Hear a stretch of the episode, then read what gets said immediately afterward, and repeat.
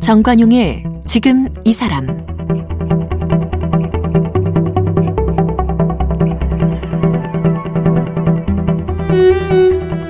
여러분 안녕하십니까 정관용입니다. 시대마다 많이 불렸던 노래들을 보면 그 시대를 함께 살았던 사람들의 마음이 그대로 담겨 있죠. 민주화 열풍이 뜨거웠던 1980년대에는 민중가요가 바로 그 역할을 했습니다. 함께 노래를 부르고 투쟁의 결의를 다져 뜻을 하나로 모을 수 있었죠. 1987년 60, 6월 10일 이날에도 전국에 민중가요가 울려 퍼졌고요. 자, 민중가요를 불렀던 여러 가수 중에 윤선혜 씨 여러분 기억하시죠? 이 대학 총학생회가 부활해서 다시 출범하던 1984년에 대학 새내기였던 윤선혜 씨가 아, 민주를 부르면서 학생들 앞에 섰고요. 그 뒤로 민중가요계의 디바로 자리매김했었죠. 얼마 전 앨범 민주주의의 노래를 발표했고요. 또 그 외에도 개인적으로 정가 앨범도 냈다고 하는데 가수 윤선혜 씨 오늘 만나봅니다. 가수 윤선혜 씨는 서울대학교 지구과학 교육과를 졸업했습니다. 서울대 노래패 메아리와 민중문화운동연합 산하 노래모임 새벽 멤버로 그리고 노래를 찾는 사람들의 객원 가수로 활동했습니다. 2004년 첫 솔로 앨범 하산을 발표했습니다. 2009년 2집 아름다운 이야기, 2012년 3집 그 향기 그리워를 발표했습니다. 디지털 싱글로는 다시 만날 날이 있겠죠. 내가 거기로 갈게가 있습니다. 올해 4월 민중가요를 모아서 민주주의의 노래 음반을 냈고 정가 앨범 강흥구의 마음의 노래를 발표했습니다.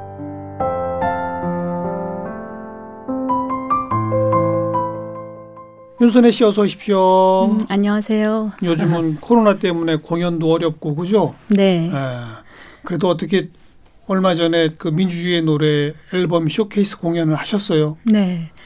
그러니까 본래는 작년 겨울인가 이제 네. 음반이 나왔는데 코로나 때문에 공연을 못 하고 기다리다가 어찌어찌 하여 4월 16일에 했습니다. 음, 많은 분들이 함께 했다고 들었습니다. 네, 아. 많은 분들이 그러니까 이게 제한이 돼 있어 가지고 예. 꽉 채우지는 못했지만 그래도 예. 어, 정해진 만큼은 오셔 가지고. 네. 음, 민주주의의 노래 이게 지금 모두 열 곡이 실려 있던데 네. 어떤 어떤 곡인지 제목 좀 알려주세요. 네, 그 언제나 시작은 눈물로라고요. 언제나 시작은 네, 눈물로. 이런 곡도 있고요. 소라 소라 푸르른 소라. 안철 씨가 만든 거. 네. 음. 그 다음에 어, 진달래. 진달래. 네, 진달 4.19 혁명. 4월 혁명 부른 노래잖아요. 네, 그렇죠. 예. 그것도 있고 군중의 함성. 예. 네, 그 다음에 버시어 해방이 온다라는 곡이 있고요. 그다음에 5월의 노래. 5월의 노래. 네. 어, 광주 민중 항쟁에 대한 거죠. 그렇죠. 그다음에 저평등의 땅에. 음. 어, 그다음에 백두에서 한라, 한라에서 백두. 네. 그다음에 광야에서 광야에서 네. 그날이 오면 뭐 거의 대표곡 다 모았네요. 그렇죠. 근데 왜 이렇게 됐냐면요. 예, 예. 어, 이게 곡들은 사실 뭐 노래를 찾는 사람들이나 아니면 안치환 씨, 뭐 그렇죠. 뭐 김광석 이런 분들을 통해서 다 발표가 된 거예요. 근데 이 노래들을 어디서 만들었냐면 새벽에서 만든 거예요. 노래패 새벽. 새벽. 그렇죠. 네. 그 새벽에서 어, 작곡가들이 주로 많이 모였었는데 새벽은 음. 거기서 만든 노래들을 그 당시에 많은 그 지방 노래패 분들이 이거 악보를 가져가서 어, 그걸 익혀가지고 사람들한테 알려주고 이런 것들이 되게 활발히 일어났었어요. 예, 예. 그 이후에 이제 60 항쟁 이후로 시민들의 열기가 이제 막 이렇게 피어오르니까 노래를 찾는 사람들을 통해서 그 민중가요를 이제 발표를 하게 되는데 네. 그 대부분의 노래들이 이제 새벽에서 만든 노래였던 거죠. 음. 그러니까 이 집일 거예요. 노래를 찾는 사람들 이 집 그렇죠. 근데 원래는 새벽에서 만들었었다. 그쵸, 근데 그때는 합법적인 테이프나 저 CD나 뭐 음반으로 내지를 못했던 거죠. 그렇죠. 그러니까 비합법 테이프라고 봐야 되겠죠. 맞아요. 네. 그냥 아름아름으로 녹음해서 네. 복사해서 돌리던 네. 거기 그렇게 알려졌던 노래들의 대표곡들을 모은 거네요. 그렇죠. 새벽에서 활동하셨잖아요, 윤선혜 씨가. 네. 네, 네. 그래서 그 당시에 만들어졌던 노래들을 만약에 그 여성 솔로가 필요하다 그러면 제가 주로 불렀었어요. 그렇죠. 그래서 이제 비아법 테이프에 제 목소리로 녹음된 경우가 꽤 예. 있어요. 다는 아니지만. 예, 예. 이 윤선혜 씨 혼자 노래를 부르고 열 곡 모두 제가 쭉 들어봤는데 네. 피아노 뭐 네. 아니면 기타 네. 뭐 반주도 정말 아주 별로 없이 아주 기가 막히던데요. 아, 그러세요? 이런 구상을 누가 했어요? 아, 이거는 사실은 그 예전에 나왔던 비화법 테이프의 편곡 방향을 그대로 유지하려고 노력을 했어요. 아, 그때는 솔직히 대규모 반주를 하고 싶어도 못하니까. 못하죠. 그걸 그대로 살리자. 네. 기껏해야 예. 이제 신디사이저 같은 걸로 음. 현악기 소리 같은 거 이제 집어넣고 그랬는데 그걸 이제 실제로 현악기를 사용을 한 거죠. 그렇군요. 네. 옛날에 듣던 그 분위기 그대로인 것 같다. 그런데 굉장히 차분하고 녹 익었다 이런 느낌을 받았는데 아 그게 과거 비하법 테이프 그 당시의 편곡 그대로를 살리자. 그렇죠. 좋은 네. 취지네요. 네. 어, 요즘 젊은 세대들은 잘 모를 거예요 이 노래. 그죠? 네, 좀 그렇죠. 근데 요즘에도 뭐 TV 프로그램에 네. 민중가요 코너 같은 게 있어가지고 음. 뭐 광야에서나 소라 같은 경우는 좀 아실 거예요. 제일 보편적이죠 그두 네, 노래가. 젊은 친구들이. 음. 그날이 오면도 그렇고. 네. 지금 이 열 곡 중에 윤선희 씨가 개인적으로 제일 좋아하는 곡은 뭐예요?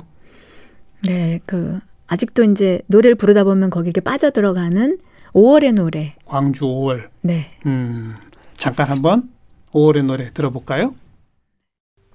어떠세요? 이 30년도 전에 불렀던 노래. 물론 뭐 그 사이에도 뭐 공연이다 뭐다 쭉 하셨겠습니다만 지금 부르면은 느낌이 좀 달라요. 어때요? 글쎄요. 그, 그 당시에는 그 광주 민중항쟁에 대해서 뭐라 그럴까요? 그 피부로 와닿게 음. 막 알고 있었던 건 아닌 것 같아요. 그 당시에.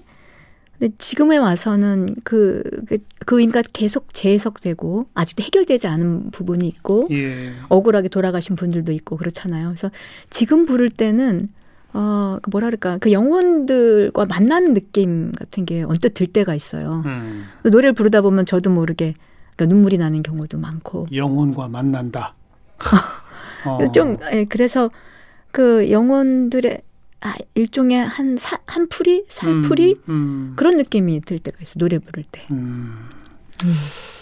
제가 오늘 시작하면서 그 민중가요계의 디바 이렇게 소개했는데 그 대학 1학년 때인 84년에 네. 보통 그뭐 수천 명 모이는 대규모 집회에 대학 1학년 새내기가 나가서 혼자 솔로곡을 부른다?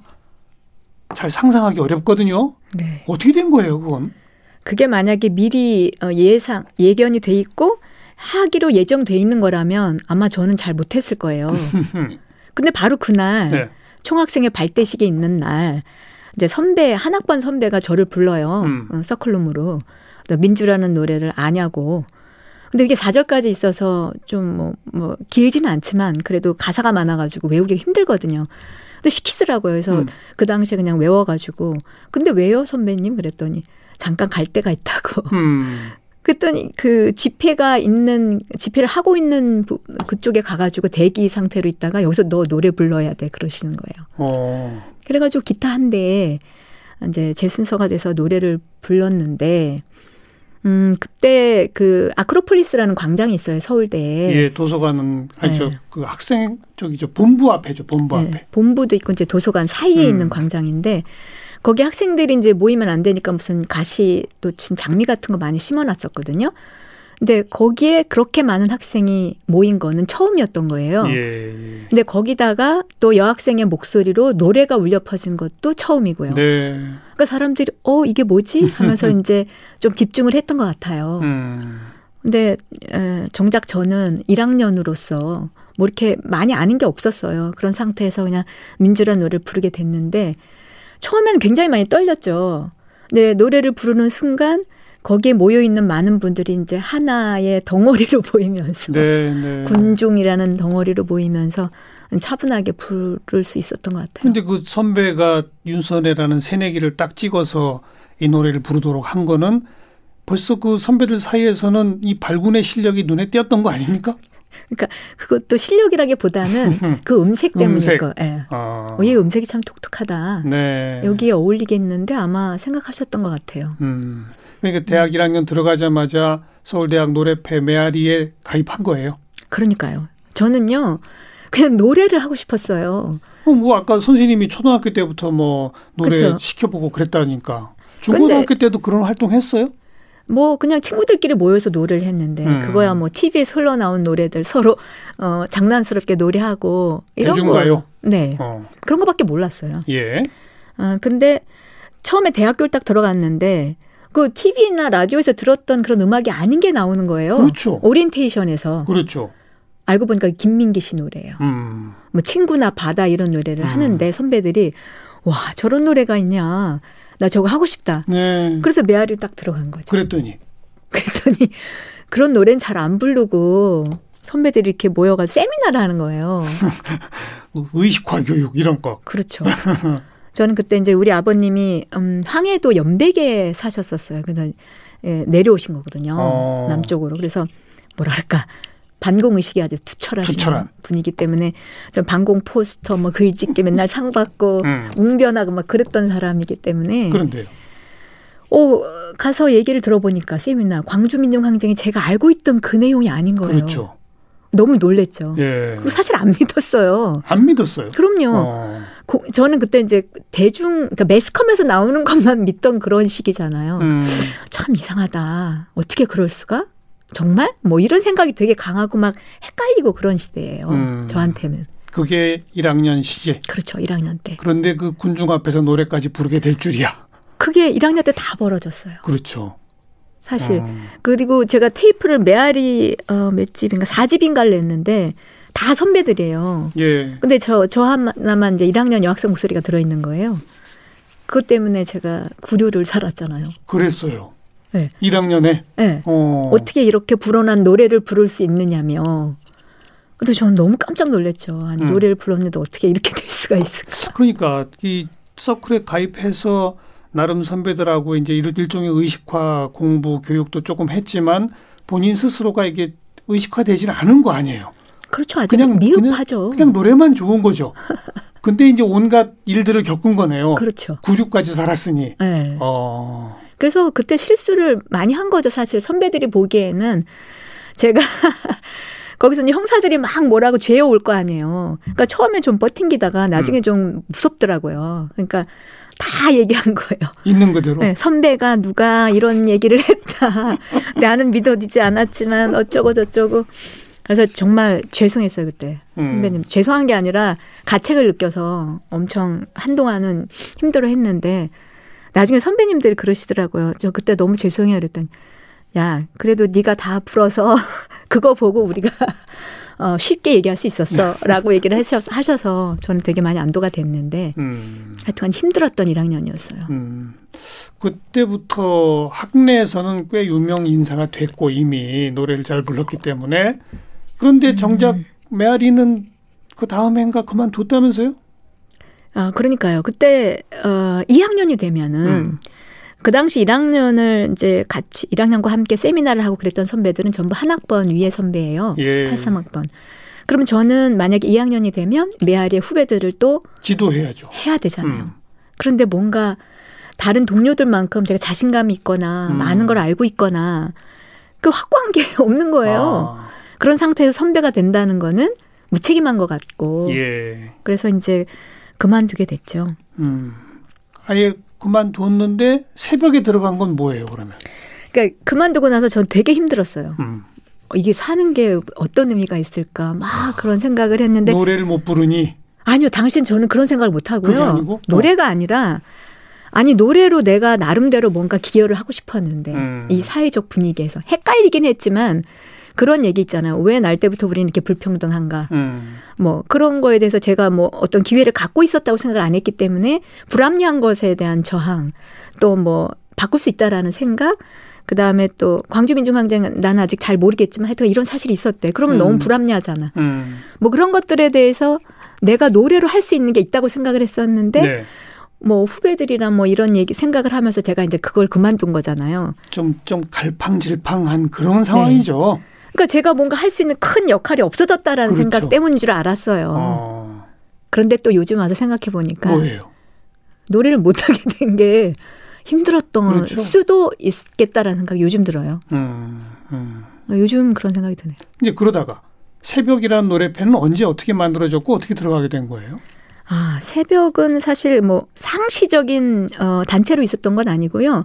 일단 음반을 먼저 어 아, 음반을 낸 게 아니구나. 공연을 음. 또 다시 들을 빼앗겨라는 공연을 84년도에 새벽이라는 이름을 했어요. 어. 그때 이제 김광석 선배도 거기서 이제 공연을 했었던 것 같은데 그거 이후로 이제 모였던 게 아마 제가 들어가고 나서부터였을 거예요. 상시적으로 음. 모여서 어떤 음악을 할 것인가 이런 걸 음. 고민하고 그랬던 시기가 아마 제가 86년도 말? 예. 뭐이 정도에 들어간 것 같은데 그때 이제 버셔 해방이 온다를 만든 작곡가 이창학 선배가 있었어요. 예, 예. 그 선배가 8일학번인데 저를 되게 아꼈죠. 제 목소리를. 음. 근데 야, 너 노래 해야 되지 않냐. 근데 제가 이제 거리 질서 같은 알바를 하고 있었는데 거기 오셔가지고 계속 그 얘기를 하시는 거예요. 그래서 아 저는 음 이런 노래를 부르는데 좀 자격 미달인 것 같다. 너무 힘들다. 그랬더니 그 선배가 하시는 말씀이 와서 그냥 노래만 해. 고민 없이 노래만 해. 그러니까 그런 식으로 말씀하시는 거 그래서 아 몇 번 이제 생각을 막 하다가 음.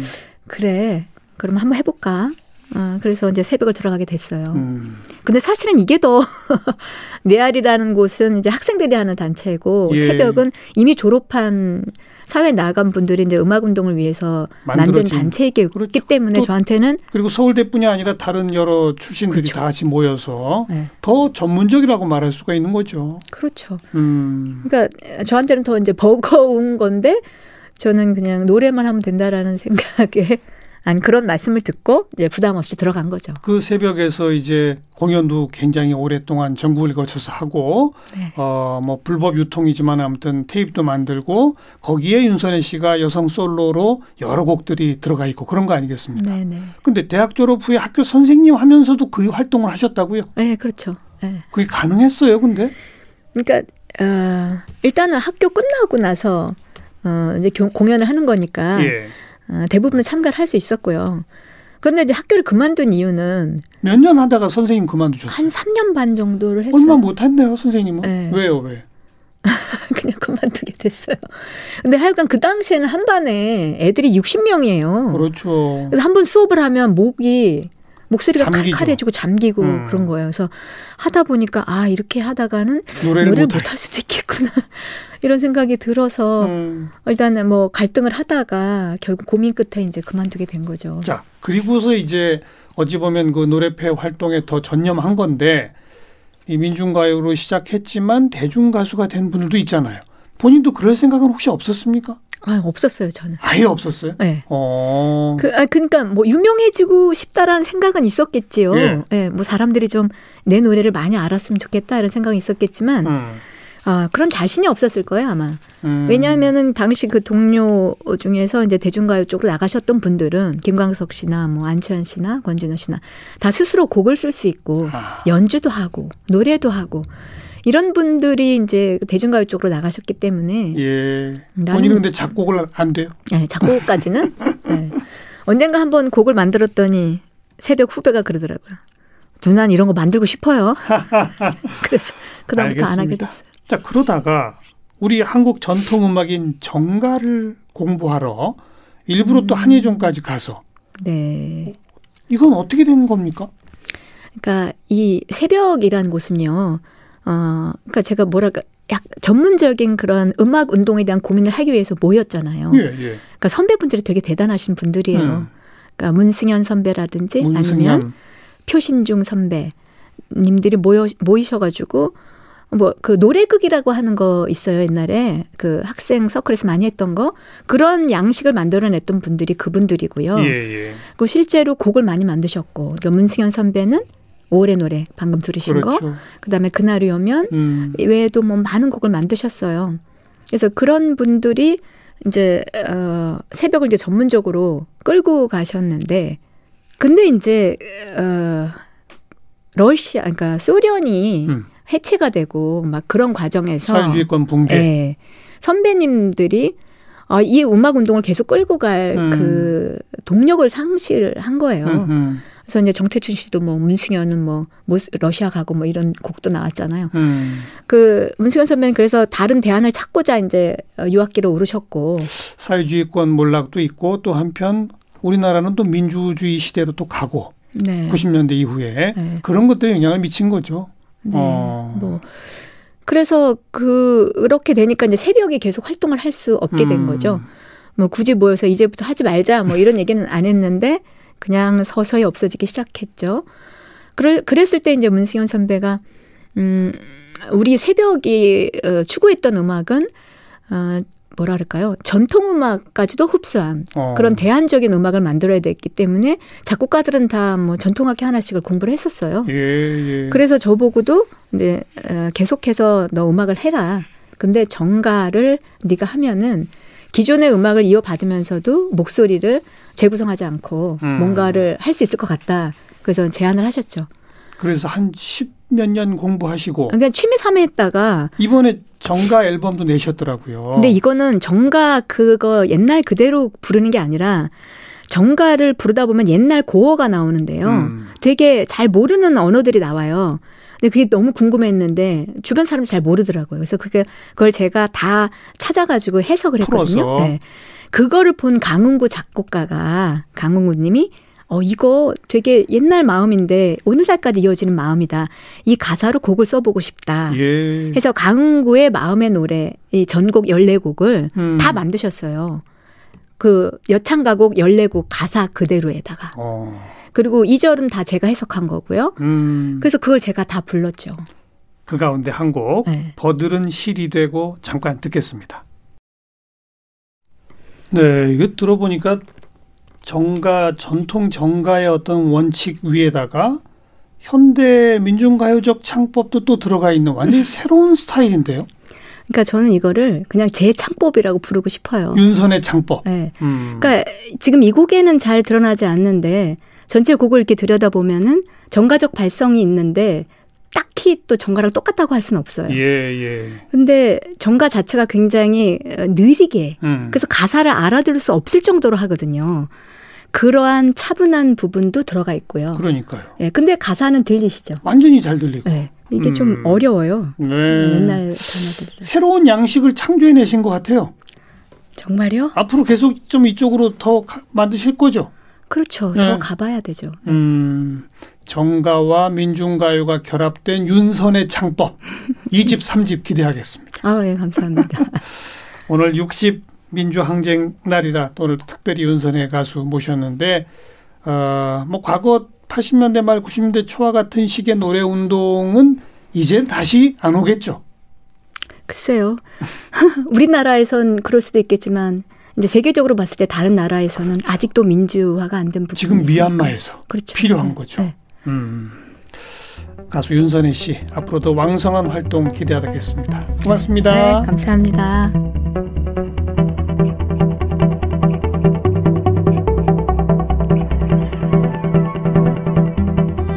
오늘 함께 하신 정관용의 지금 이 사람은 KBS 홈페이지와 모바일 콩, 다양한 팟캐스트를 통해 다시 들으실 수 있고 유튜브를 통해 인터뷰 동영상을 함께 하실 수 있습니다.